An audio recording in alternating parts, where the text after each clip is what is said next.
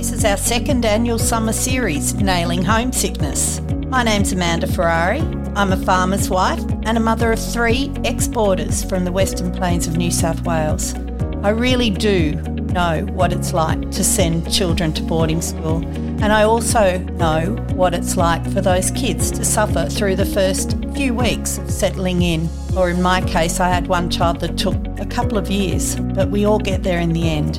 In this series, I'm chatting with current boarders from across Australia, and I'm on a mission to help our new boarders for 2024 feel that little bit more confident about heading off. I ask the students the same six questions for each interview, and you'll hear that each of their insights are different. There are such wise and heartfelt tips about how to cope with the feelings of homesickness, along with advice on settling in at your new boarding school. Who better to talk to than the boarders themselves? We would love you to share these student chats with any new boarders in your circle. And if you enjoy the podcast, please help us grow our listener base by following, liking, and rating. We really hope you and your family enjoy our summer series. And if you've got a new boarder in your household, we wish you all the very best of years ahead.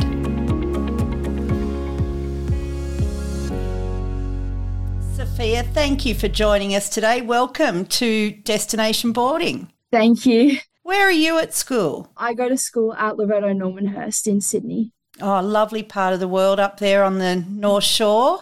Yes. And where did you come from, or where do you come from? Where's your family? So I'm from Singleton, New South Wales, in the Hunter Valley. Oh, great. Not too far away, is it, from Sydney? No, not at all. Yeah, No. pretty connected, that great highway straight down. Exactly, straight up and down. Yeah, that's right. And what does your family do up there at Singleton? So my mum is a preschool teacher and my dad works in the mines. Fantastic. Does that mean, does he get to come home every night because the mines are there, or does he have to? Yeah, no, here it's only about a 45 minute drive from my place. So Yeah, I do drive through that area a fair bit on my way to the coast from Trangie, and I can almost pick it when I'm driving at change of shift. yes, yeah, yeah, Yeah. there is the change of shift times. Yeah. Well, thank you for joining us. So let's get stuck in. These questions are designed to help our new incoming boarders for 2024, be they coming in in year seven, year 10, year 11.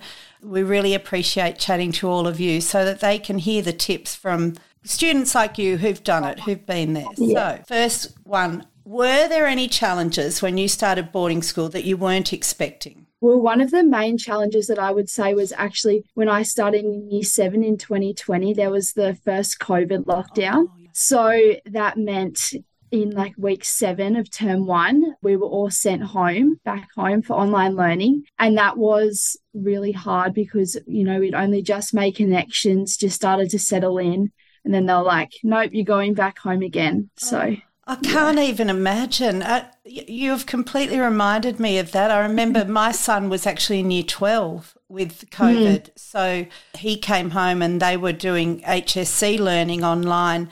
But we kept saying, the parents that I was friends with, imagine being in year seven, you've just Yeah. settled in and then home you go. yeah, it was really hard. Yeah. Oh, I bet it mm. was. How did you overcome that? we went home for about two weeks mm. and the holidays and then we were lucky to come back but then it happened in year eight for like that whole of term three so mm. Yeah for those two years it was just a bit of back and forth Certainly an unexpected challenge, Sophia. yes Well, you look very happy now, so you got through it. Let's find out how. what would be your top three tips, and taking that all into consideration for the new boarders coming in to help them alleviate some of their feelings of homesickness?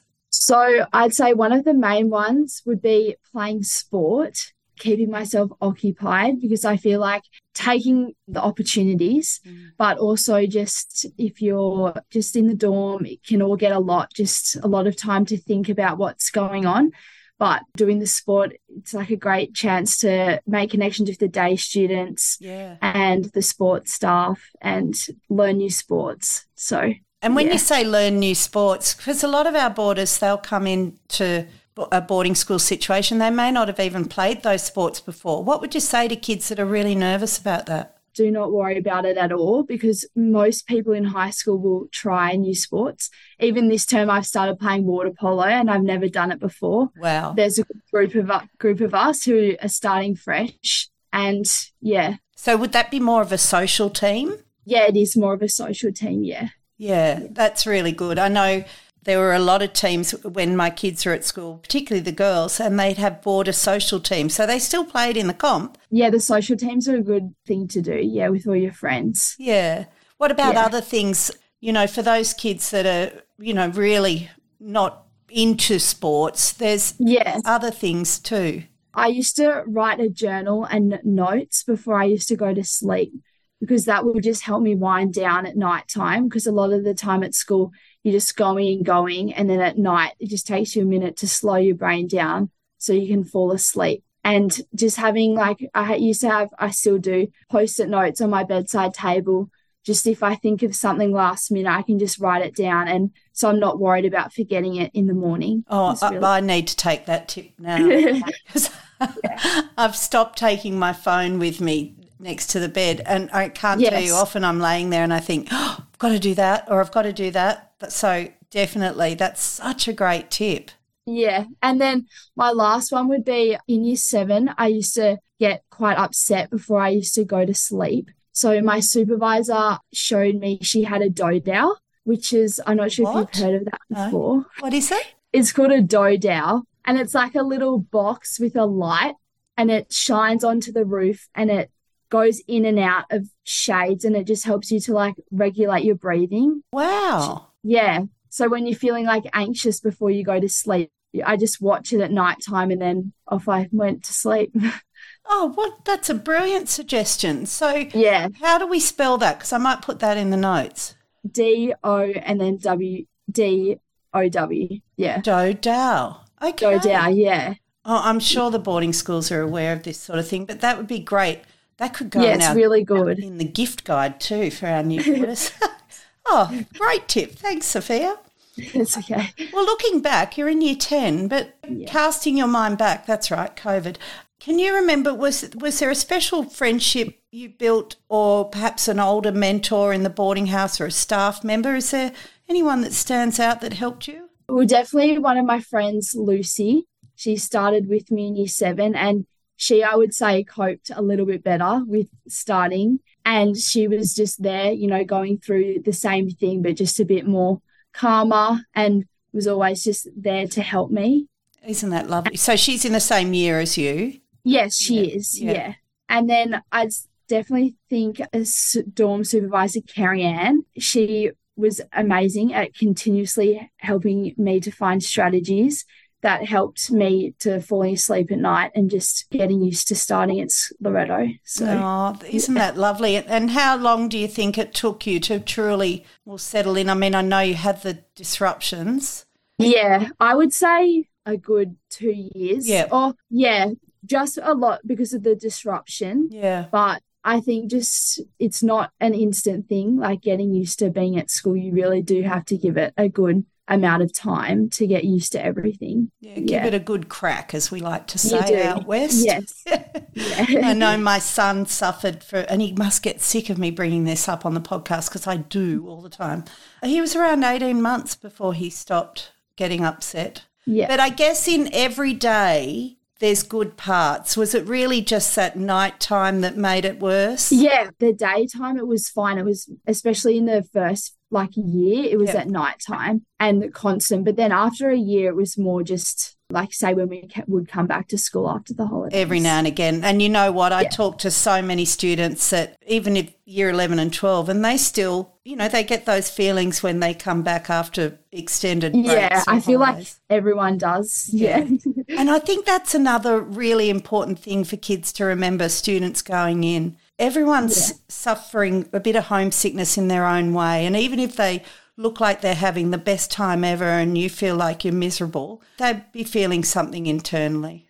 yeah, everyone takes it on differently and deals with it differently. Some people will show it like I did, but other people just keep going, but really inside they're missing home a little bit. Yeah. Yeah. Oh, and everyone's kind, mostly all the time. Now, okay, so our next question how do you maintain connection with your family and friends from home? Is has that been something that's really important to you that you try and carve out time for, or is it more sporadic? Yeah, usually I'll call mum now, still like every night. Mm. At the start, I in year seven, I would call her a, a few times a day, yeah. but over time, I've just gotten better at just telling her. I just used to want to tell her everything that happened in year seven, but also I used to when I first started FaceTiming because I have two younger brothers. So I would FaceTime once a week just so I could actually see them and mum and dad together, which was nice. Yeah, it's, yeah. FaceTime's so good, isn't it? Yeah, it is. Just being able yeah. to see them, it's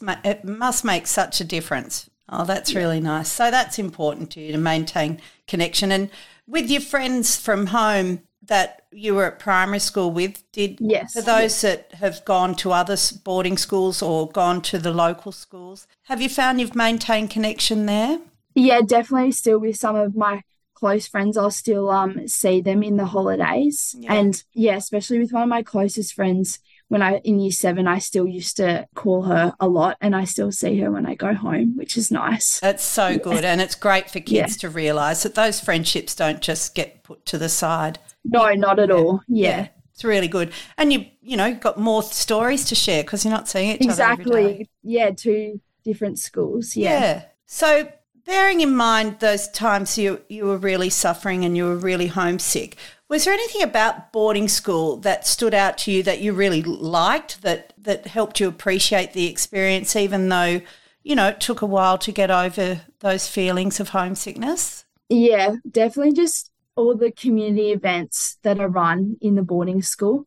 I know sometimes you'd feel like, oh, I don't know if I feel like doing this this afternoon. But once you do it, it like again, it's like sport, takes your mind off it, and you just enjoy your time with your friends and especially the older girls too, which is really important in like year seven and eight, maintaining connections with like the year 11 and 12s because they really, you know, some of them went through a similar thing. So so yeah. really get involved, get out there and say, yeah, get involved yeah. in all the activities that the boarding schools organise. Yeah, say yes.